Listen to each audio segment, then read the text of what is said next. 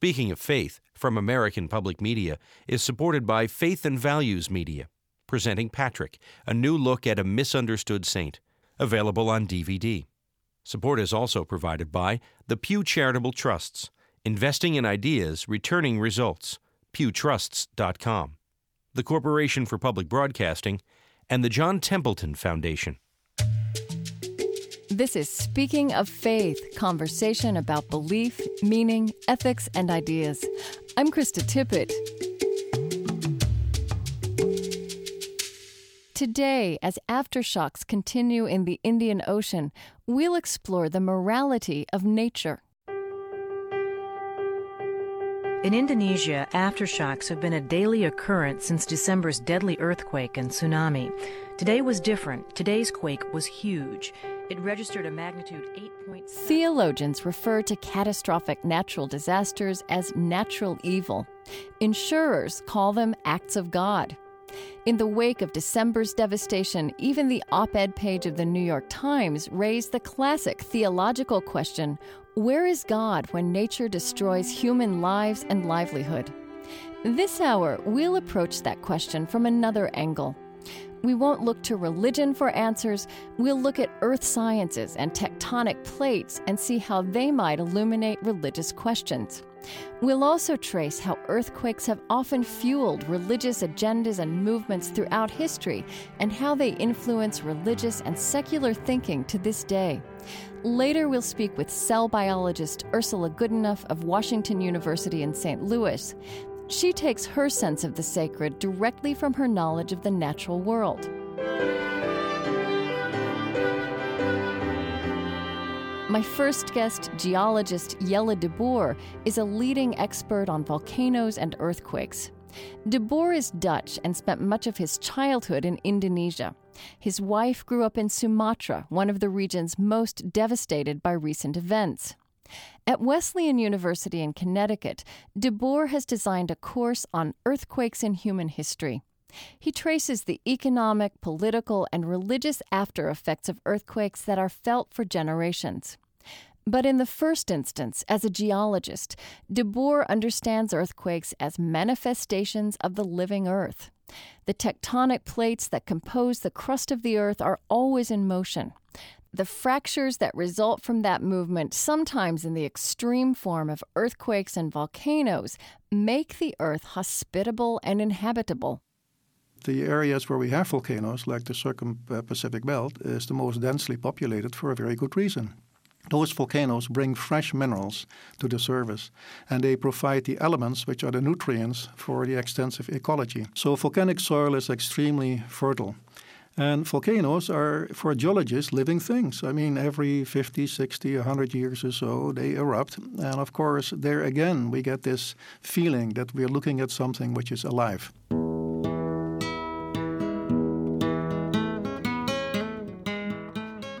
Jelle De Boer visualizes the long-term effects of seismic events as a vibrating string.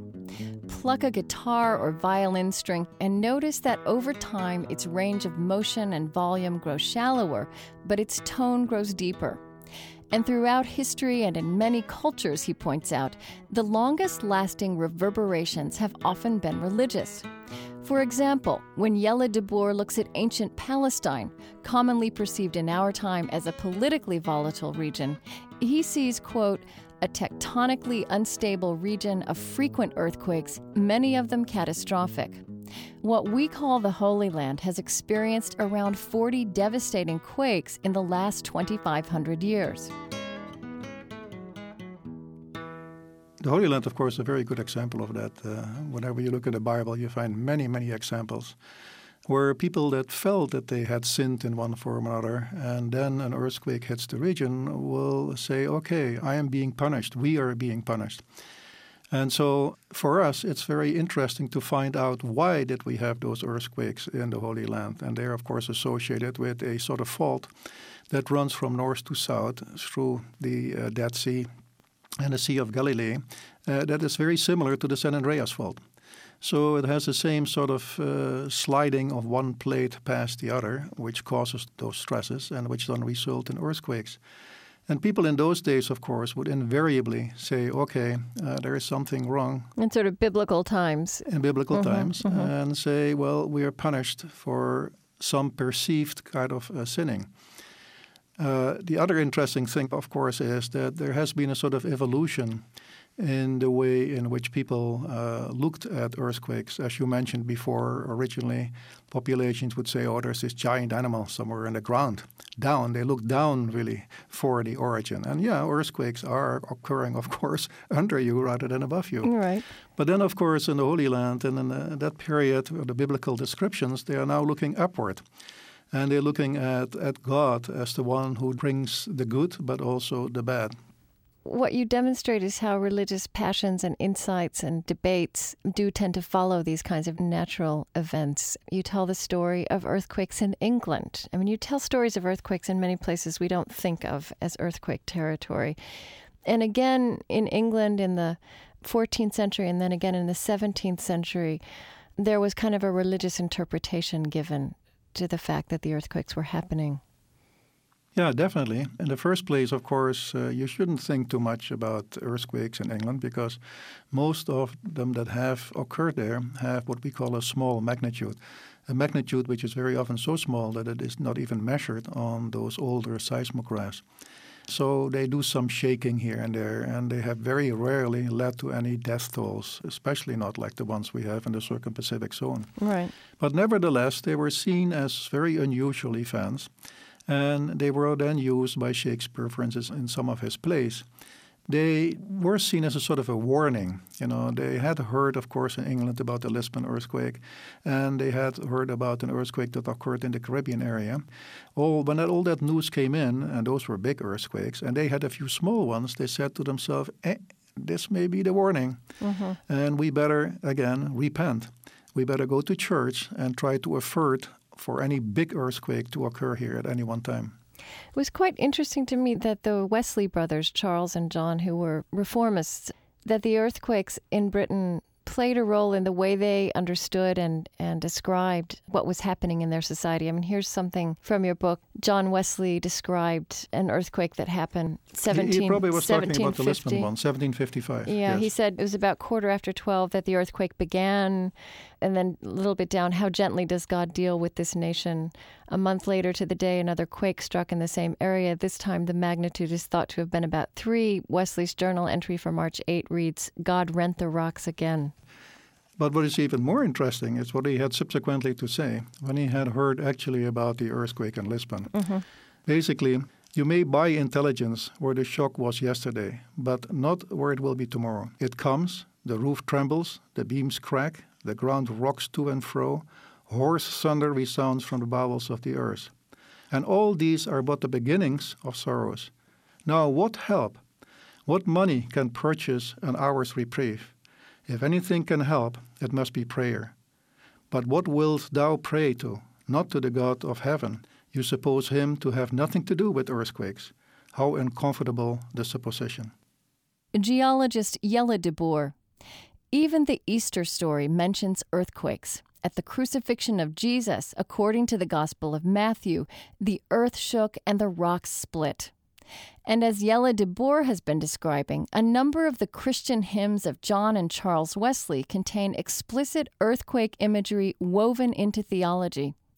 This theology formed Methodist and later Anglican traditions. Here are some lines from the 62nd song of John Wesley's collected hymns. Woe to the men on earth who dwell, nor dread the Almighty's frown, when God doth all his wrath reveal and shower his judgments down. Lo, from their seats the mountains leap. The mountains are not found, transported far into the deep, and in the ocean drowned. Who then shall live and face the throne, and face the judge severe? When heaven and earth are fled and gone, oh, where shall I appear? Firm in the all-destroying shock may view the final scene, for lo, the everlasting rock is cleft to take us in. John Wesley interpreted the Lisbon earthquake of 1755 as an especially severe sign of God's wrath on sinful humanity. But in a more enduring way, perhaps, the Lisbon earthquake challenged many Europeans' belief in God, and certainly the idea of a benevolent God. The Lisbon quake struck in the middle of overflowing church services on All Saints' Day, November 1st. An estimated 30,000 people died within 6 minutes, and the death toll reached 100,000 after an ensuing tsunami and fires that nearly destroyed the city over the next 5 days. Lisbon's clergy were ridiculed for salvaging crucifixes and religious icons even as the churches collapsed. Enlightenment philosophers like Kant and Voltaire asked what kind of God would permit such a horrifying event and strike first at innocent, devout families. My guest, Jelle De Boer, has traced how the Lisbon earthquake dramatically weakened the power of the Catholic Church in Portugal and the future influence of Christian dogma. It seems to me that in the story you tell, something qualitatively different happened in Lisbon, the great Lisbon earthquake in 1755. It happened on November 1st, which was All Saints' Day, and the churches were packed, and many people died or were traumatized when the roofs of churches collapsed. And at that point, it made no sense that this was somehow God's wrath or God's judgment. It didn't. And a moment ago, we talked about how you conceptualize the effects of an earthquake both immediately and in the long term as a string. And you wrote in your book, Lisbon's string vibrates to this day. What are you thinking of when you say that? Basically to show that specific fracture underwater that actually broke through and that caused the seafloor to sort of be offset in a similar way as lately in Sumatra. That fracture has been discovered. And so we now know the extent of that fracture, and we know how insignificant the motion along it has been. But also, I often sat there listening. I worked in Portugal for some time on some Roman villas. And I was listening to the Fado. I don't know whether you have ever heard that music. It's a beautiful sort of music, but it indicates emotionally people that are sort of on edge, at least to me. And I love to listen to it, but at the same time, I feel it penetrating almost like small earthquakes. Do que fala a madrugada, o murmúrio na calçada, os silêncios do licor, do que fala nos páginas. And I believe that in the whole psyche of the Portuguese people, the tremendous phenomena that occurred that destroyed not only their capital, but Portugal at that time was a world power. It destroyed Portugal as a world power. And it did that overnight in a few seconds of time and then a year of following aftershocks. That, I think, is still lingering on in many different philosophical ways in Portugal these days. Can you say some more about that? Do you have any examples of how that lingers religiously or spiritually? Yes and no. Let me give you, for instance, one very interesting example that occurred, of course, in this country, December 1811 and January 1812. There were very, very strong earthquakes, probably the strongest that this country has ever experienced. It was in Missouri. Yeah. In the Mississippi Valley. And it's so very interesting to read that, for instance, suddenly the churches were overwhelmed with people who wanted to come in and become members. And so it's said that as many as 15,000 people actually joined the Methodist Church at that time. And then the earthquake continued for approximately 2 years. They became weaker and weaker and smaller in their magnitude. And then many of those people again went home. And so there is the opposite sort of phenomena there. And the preachers called these earthquake Christians or earthquake sinners. So we have actually the knife going two ways. Okay, in some cases, it has a very long sort of more or less continuous effect like it had, for instance, in Portugal, especially among the Catholics because of the consequences that the Jesuits were chased out and so on. There were all kind of after effects of that type that lingered on over centuries. And here in this young country, of course, within a few years or so, the memberships went way down, and they lost all their earthquake Christians. They no longer went to church. Right. And I didn't even know that there had been earthquakes in Missouri. And I don't know that many Americans grow up with that memory. And I think the most astonishing learning that I took away from your book is that we are essentially all living in earthquake zones. Yeah, that's absolutely true. Although we do have, of course, zones that are much more seismic and in which you have more frequently seismicity, like California. Mm-hmm. But, you know, I think maybe a spiritual point about this would be that, in fact, we in this country and maybe in other places as well. I mean, even in San Francisco, where it is inevitable that there will be another devastating earthquake, you say, we walk around going through our days and are very surprised when these kinds of things happen in our part of the world or in other parts of the world. I mean, I wonder if, as a geologist who studies these things and really has a sense of how they are a sort of a common occurrence in history, do you move through the world differently knowing that? No. And I better not. I always reason, that I have these happy 60, 70 years and that I should enjoy them. Mm-hmm. And I think that's what most people have to do. If you think, for instance, of a country like Japan, there they were much more forward-thinking. There they had ages and ages, millennia of major seismicity, and they learned to live with it. Very often people think, these Japanese, they lived in these paper houses made out of bamboo, and when there was a fire, half of the city would burn down and so on. And we all have a sense to look down into that. Well, those were the ones that can withstand earthquakes. Your paper house falls on you, there is no real problem, unless, of course, you're preparing your food on a small fireplace or so inside. On the other hand, we see the Californian example where they're building higher and higher skyscrapers that are very often built on unstable type of land and ground. And then you start wondering, why don't these people live with nature? And of course, the answer is overpopulation. So it's just an inevitability with population growing that you will get more and more victims, yes, especially since they're concentrating on the margins of the plates. All around the Pacific, for instance, and of course in the Mediterranean zone of Europe. Who doesn't want to live on the Riviera, right? So, right. Every European, sort of, especially from the north, like from Holland and so on, dreams of that and says, that's where I want to retire. But at the same time, as you retire there, you have all the beauty of it. But with the beauty comes also the danger of seismic activity.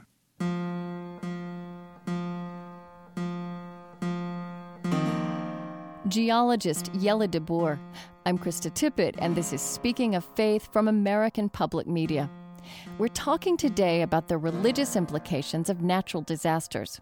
My guest Jelle De Boer released his latest book, Earthquakes in Human History, just 1 month after the devastating earthquake and tsunami that affected countries around the Indian Ocean, including Indonesia, where he and his wife grew up.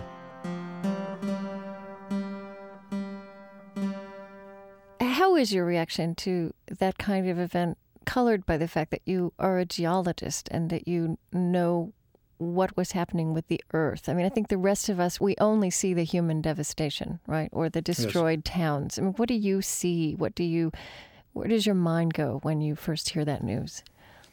Well, the first thing you know is that there is a plate boundary, and so there are big faults. And those faults are caused by two plates colliding with each other. They build up stresses. You know that sooner or later, and you always hope later, there will be a release of those stresses. There will be motion of pieces of those plates. And if they offset the seafloor, then, of course, you have tsunamis. And so you look at it with a scientific view, and that's, in a sense, a little bit cold. And then you look at the devastation itself, how all those very small houses that stood in those small towns were simply wiped away. There was only the concrete foundation that was left. Right. And you see all the bodies, and you see all the real tremendous negative impact. But then I have a tendency to also think beyond that.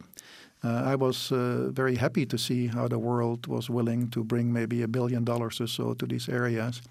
But there's also a political sort of aspect to that. And we all know that the money that flows into Jakarta, 80% will probably remain there. and it will not be used to really reconstruct the infrastructure, the roads and the bridges and so on. That will take a decade.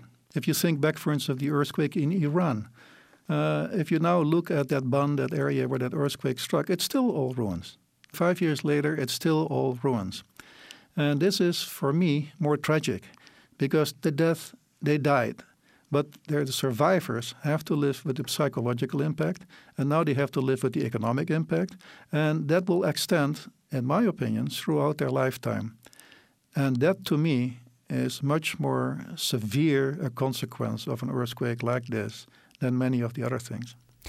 Now, you were quoted in the New York Times. It was a piece talking about the long-term effects on the earth of the natural world in those areas where an earthquake has occurred, where a tsunami has occurred. And you've also made the point that in the largest possible view of history, there may always be positive effects in places where something like this strikes. Well, in a geological sense, and I'm talking now about millions of years. Millions? Millions. Okay. In a geological sense, this type of activity is very important and has been very important in the last 4.5 billion years of the life of this Earth. Because it's through these processes, for instance, that you actually start developing volcanoes. And you always think about the volcano as this dirty ash that is flowing out and so on. But if you look at pictures of volcanoes, you will see these big, bellowing, white clouds coming out of them in huge volumes. And of course, what we're talking about there is water vapor. And that will condense and that will get back into the oceans. And if you think back about the Earth, then over billions of years maybe even, then every drop of water that we now have in the oceans of our blue Earth came out of the interior of the Earth, and it came through trapdoors. Those trapdoors are the volcanoes. Hmm. Well, what would this Earth be without that water? I sometimes tell my students, let me take one step back. I sometimes tell my students that their body is more than 90% water, and so I tell them, you know, you're basically a volcanic product. Okay. It's a simplified way to look at it. So through these volcanoes, over billions of years, this beautiful blue planet has formed, and its watery expanse is what gives life. And so life is directly dependent there on these geological processes. None of the other planets, as far as we know, have these type of plate tectonics. Oh. None of them have these extensive oceans. And so it's possible, a lot of people hope for it, that there is life there, but it's doubtful. Here we were lucky, and we were lucky because of these processes, the processes where these plates separate and crack and where they run over each other and crack. And as a consequence of that, magmas form at deep levels in the earth. They are brought to the surface, and they bring not only those nutrients I talked about earlier, mm-hmm. but also water. And that is the essence of life. So the very plate tectonics that create natural disasters are also essential to life on Earth. They're beneficial to life on Earth. Mm-hmm. Sorry for using that word, but I truly think that's the case. I don't know if you are a religious person. We've talked about how there are always religious responses to these kinds of events. I mean, I wonder if you would tell me sort of what are your religious or what are the questions that arise for you that might be of a spiritual nature? Well, they go much deeper. You know, we have all this geochemical data now and so on that suggests we came through an evolutionary trend from monocell and animals, if you want to use that word. The question simply is, how did life originate? And this is a question that you may find strange, but virtually all scientists in one form or another struggle with that question. Evolution is one thing, and there's no doubt in my mind that it occurred. But you cannot find the zero point. And that, of course, is where religion comes in. Mm-hmm. And so you cannot escape that. Anybody who thinks through everything which has been discovered in the last few decades concerning life forms and so on, you always come back to what was the zero point, what really caused this all to happen. It is the same thing that we as scientists search for as well as other people. Earthquake specialist Jelle De Boer. Here's a reading from Voltaire's famous poem on the disaster at Lisbon of 1756. Voltaire and others took the Lisbon earthquake as a point of departure for ridiculing the very idea of a just creator God. O wretched man, earth fated to be cursed, abyss of plagues and miseries the worst. Horrors on horrors, griefs on griefs must show that man's the victim of unceasing woe. And lamentations, which inspire my strain, prove that philosophy is false and vain. Approach in crowds, and meditate awhile yon shattered walls, and view each ruined pile, women and children heaped up mountain high, limbs crushed, which under ponderous marble lie. Whilst you these facts replete with horror view, will you maintain death to their crimes was due? And can you then impute a sinful deed to babes who on their mothers' bosoms bleed? Was then more vice in fallen Lisbon found than Paris, where voluptuous joys abound? Look round this sublunary world. You'll find that nature to destruction is consigned.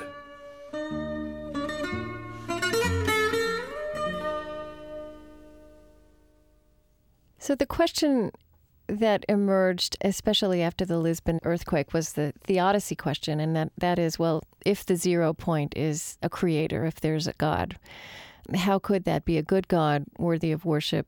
Now, I just wonder again, you as a geologist with this largest possible perspective you have on what these kinds of disasters, how they come about and what they mean for generations, I mean, does that make you want to reframe the theodicy question at all? No, I can't. I can't reframe it. But I can think about it, and I do think about it. And I think it's very often a question also when you get older and you have more experience and you have experienced some of these events that you start thinking about this. But because maybe of my scientific background, I don't have this need to push it off onto somebody else. And so I accept it as it came. This is what I love about the Japanese. The Japanese, of course, have this or had this really acceptance of these phenomena without the necessity of saying, okay, it's caused to punish us. A very simple way in which they explained some of the earthquakes was they said they have this big catfish somewhere there in the bay offshore Tokyo, in the Sagami Bay. Mm-hmm. And when it moves, it causes these earthquakes. And that's a beautiful, logical type of explanation where you don't have to actually push it off to a higher authority. This is just a catfish, after all, and it has to move to be alive.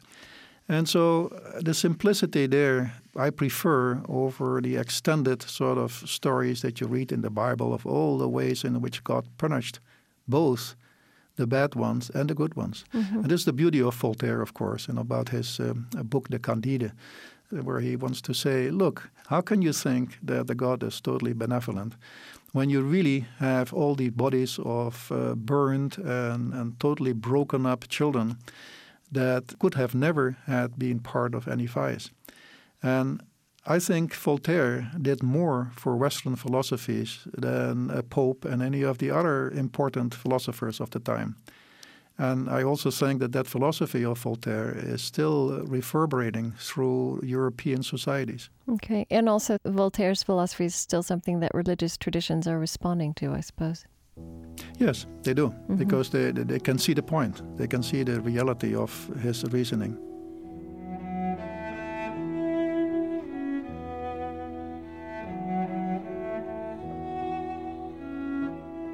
Jelle De Boer is the Harold T. Stearns Professor Emeritus of Earth Science at Wesleyan University.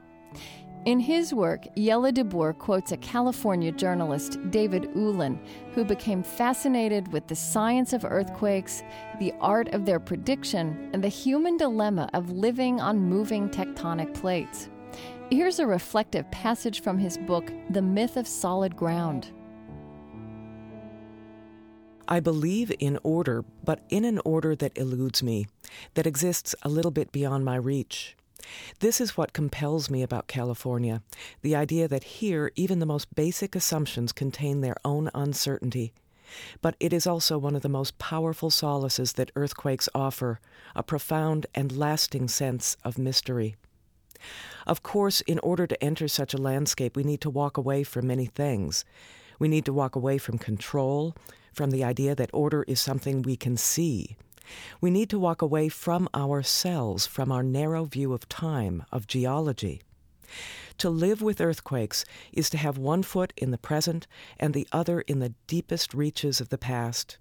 It is to find a balance, to understand that everything is always up for grabs. In 100 million years, none of what we see will be here, and I'm not talking only about human life. I mean the mountains, the oceans, the very continents, the shape and texture of the world. In a very real way, this cannot help but diminish us by reducing our lives to a biological afterthought, an ephemeral sideshow to the geologic drama, the fluid dance of plate tectonics, the interplay of movement along faults. Yet if we open our minds a little and look at it a different way, we may, paradoxically, find ourselves enlarged.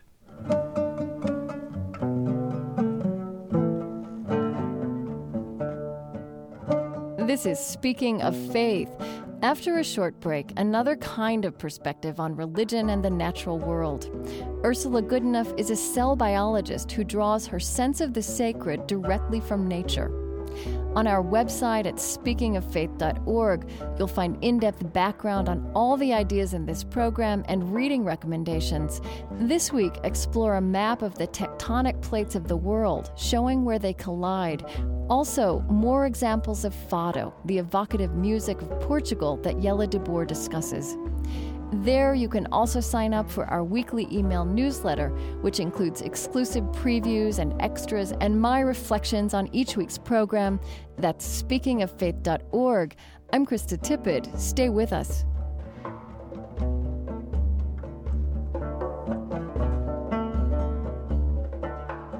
Speaking of Faith is supported by Faith and Values Media, Light for the Journey. Presenting Patrick, a new look at a misunderstood saint. Narrated by Liam Neeson, with Gabriel Byrne as the voice of Patrick and commentary by Frank McCourt. Available on DVD. 1-800-588-VISION. You're listening to Speaking of Faith from American Public Media.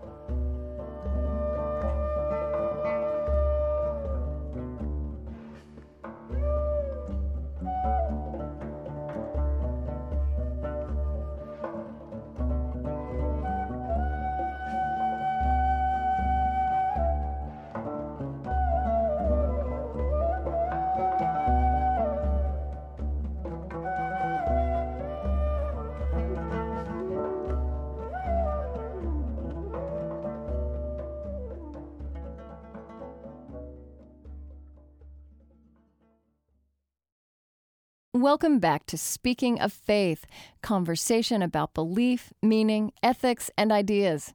I'm Krista Tippett.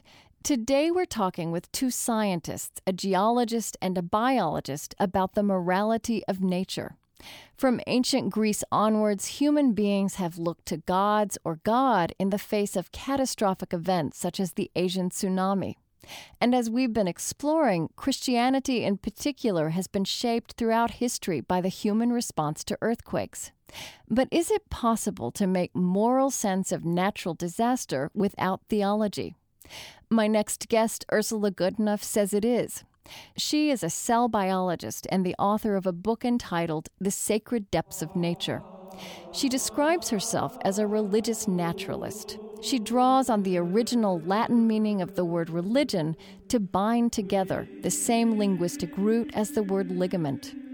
Ursula Goodenough finds her personal sense of the sacred and of transcendent connection through her knowledge of the workings of the natural world. Here's a reading from her book. The realization that I needn't have answers to the big questions needn't seek answers to the big questions has served as an epiphany. I lie on my back under the stars and the unseen galaxies, and I let their enormity wash over me. I assimilate the vastness of the distances, the impermanence, the fact of it all. I go all the way out, and then I go all the way down to the fact of photons without mass and gauge bosons that have become massless at high temperatures. I take in the abstractions about forces and symmetries, and they caress me like Gregorian chants, the meaning of the words not mattering because the words are so haunting.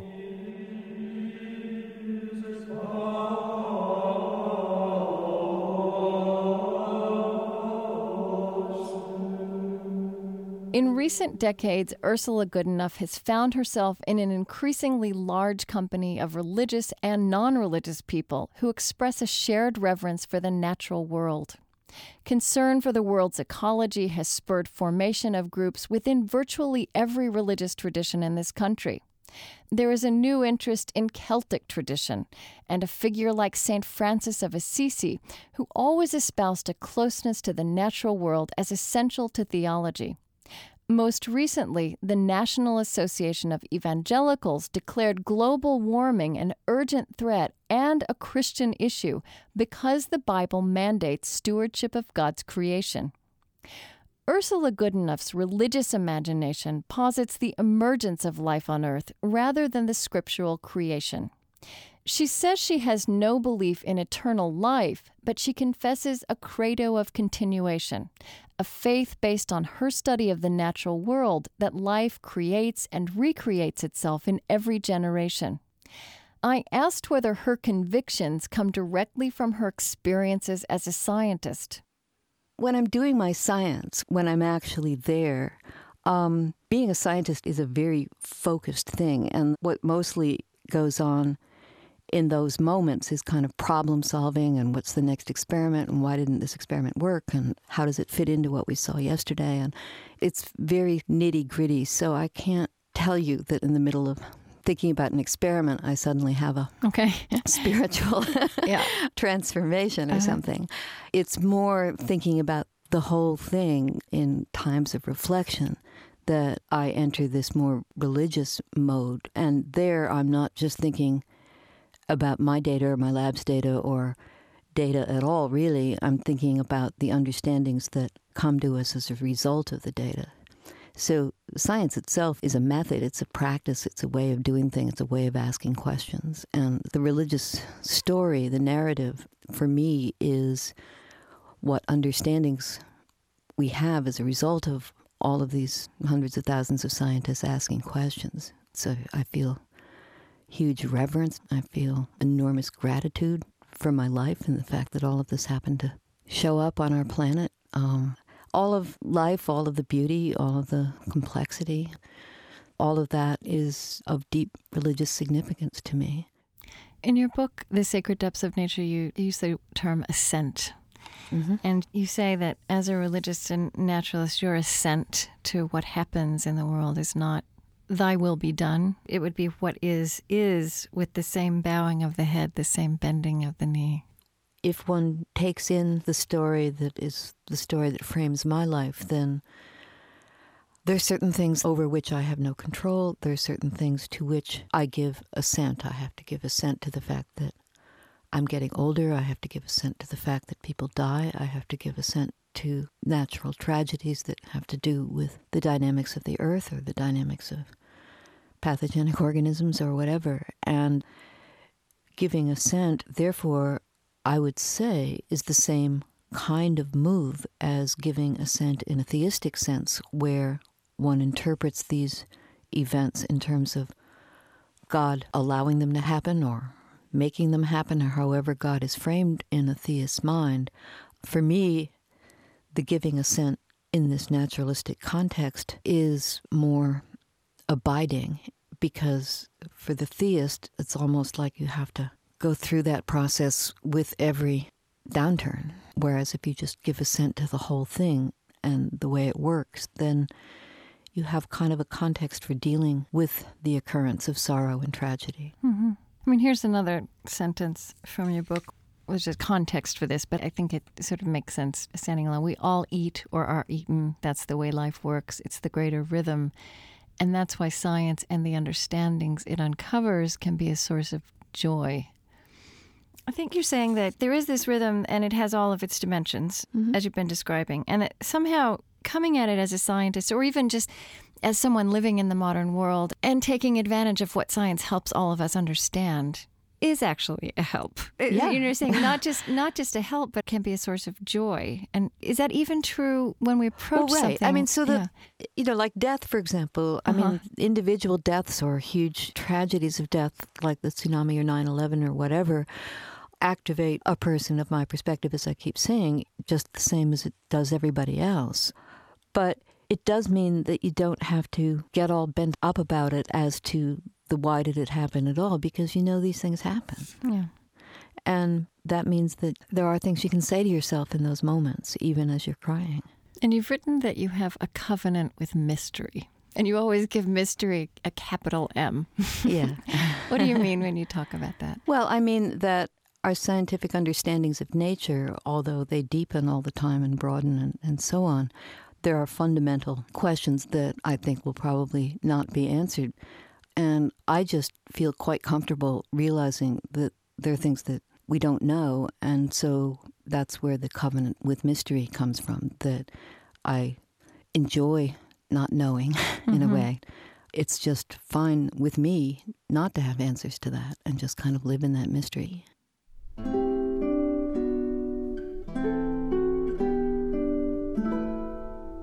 Cell biologist Ursula Goodenough. I'm Krista Tippett, and this is Speaking of Faith from American Public Media. Today, the morality of nature.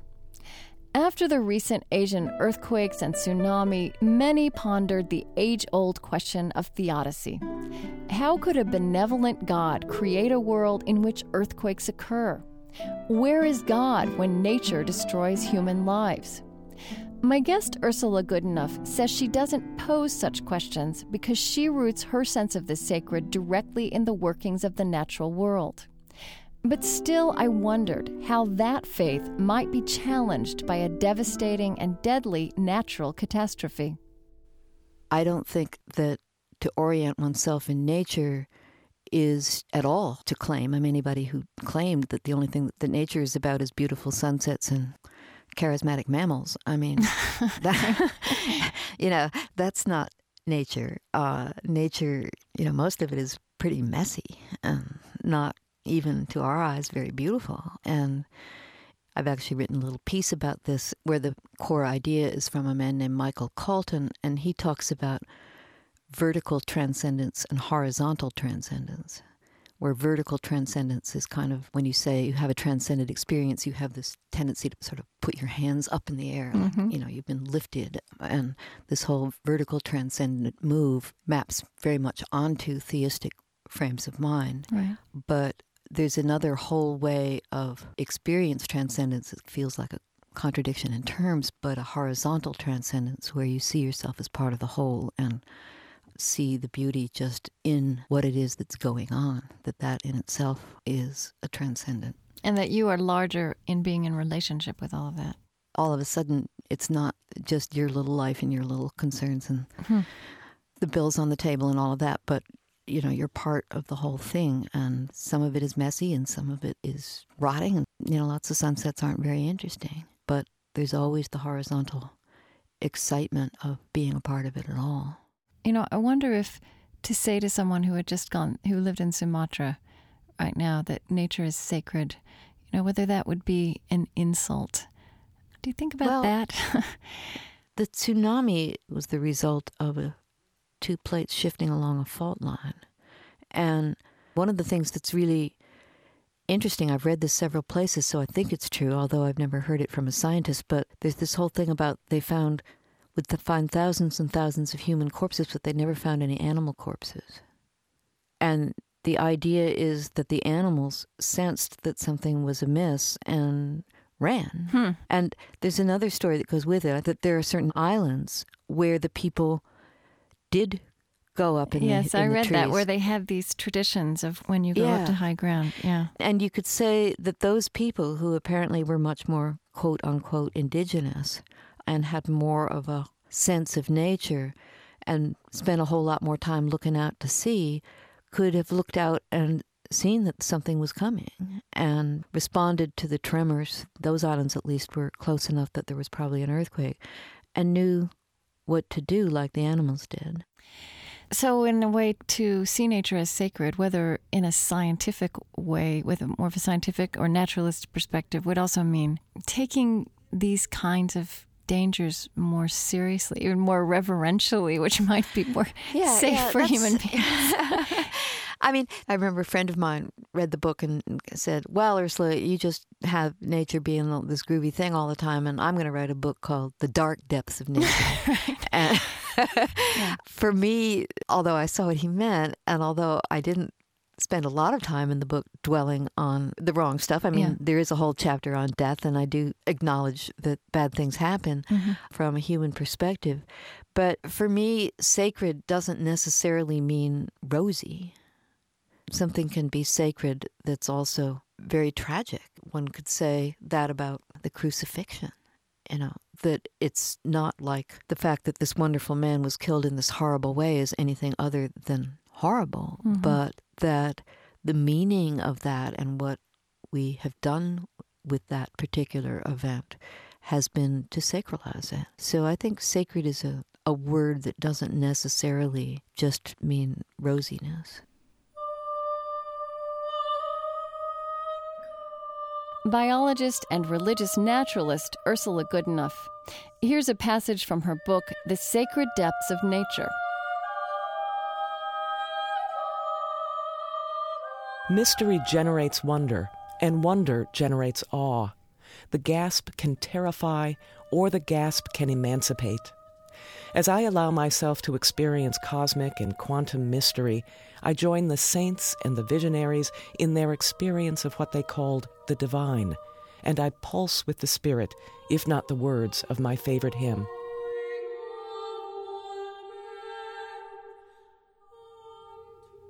You're not a theist, you don't believe in God, but you go to church. Why do you go to church?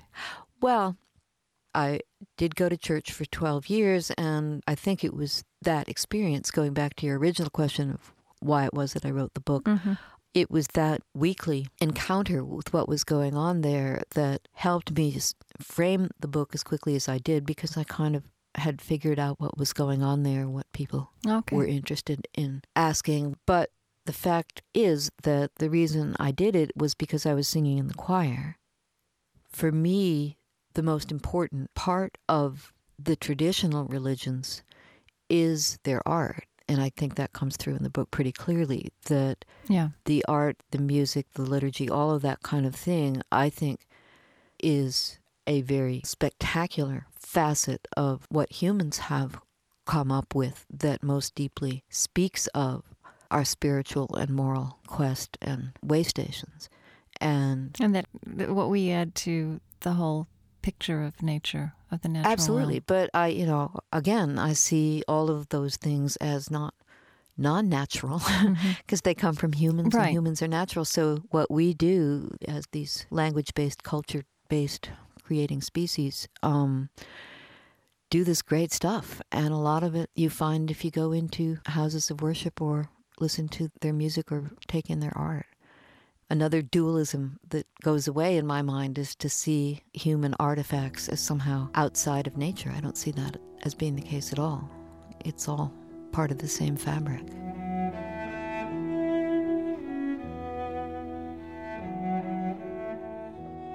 Ursula Goodenough is professor of biology at Washington University in St. Louis. Her books include The Sacred Depths of Nature. Earlier, you heard Jelle De Boer of Wesleyan University, the author of Earthquakes in Human History. In conclusion, here's a reading of a poem by Mary Oliver that Ursula Goodenough cites in her work. Wild Geese by Mary Oliver. Tell me about despair, yours, and I will tell you mine. Meanwhile, the world goes on. Meanwhile, the sun and the clear pebbles of the rain are moving across the landscapes, over the prairies and the deep trees, the mountains and the rivers. Meanwhile, the wild geese, high in the clean blue air, are heading home again.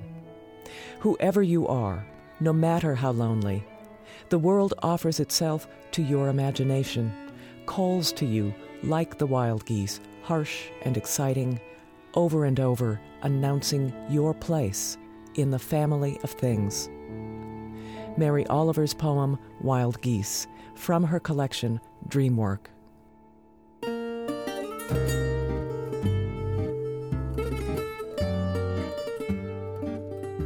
We'd love to hear your thoughts on this program. Please send us an email through our website at speakingoffaith.org. There you'll find in-depth background information on all the ideas in today's program. You'll find a map of the world's tectonic plates, the text of all the readings and poetry you heard, and information about purchasing a copy of this program. And you can sign up for our email newsletter and get my weekly reflections, special features, and a preview of next week's show. That's speakingoffaith.org. This program was produced by Kate Moose and Mitch Hanley. Our web producer is Trent Gillis, associate producer Colleen Scheck. Jody Abramson is program coordinator. The managing producer of Speaking of Faith is Marja Strushko. Our executive producer is Bill Busenberg. And I'm Krista Tippett. Next week, issues of life and death in reflection on capital punishment. Please join us.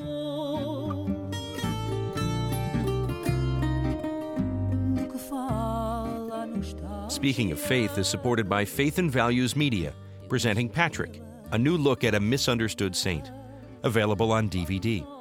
Funding is also provided by the Corporation for Public Broadcasting and the Pew Charitable Trusts, sponsoring the Pew Forum on Religion and Public Life to explore how religion shapes ideas and institutions, pewforum.org. The George Family Foundation, funding innovative ideas in integrative medicine, education, and spirituality in everyday life. And the John Templeton Foundation, exploring the creative interface between science and religion. Audio cassettes and transcripts are available by calling 1-800-777-TEXT or by visiting our website at speakingoffaith.org. American Public Media.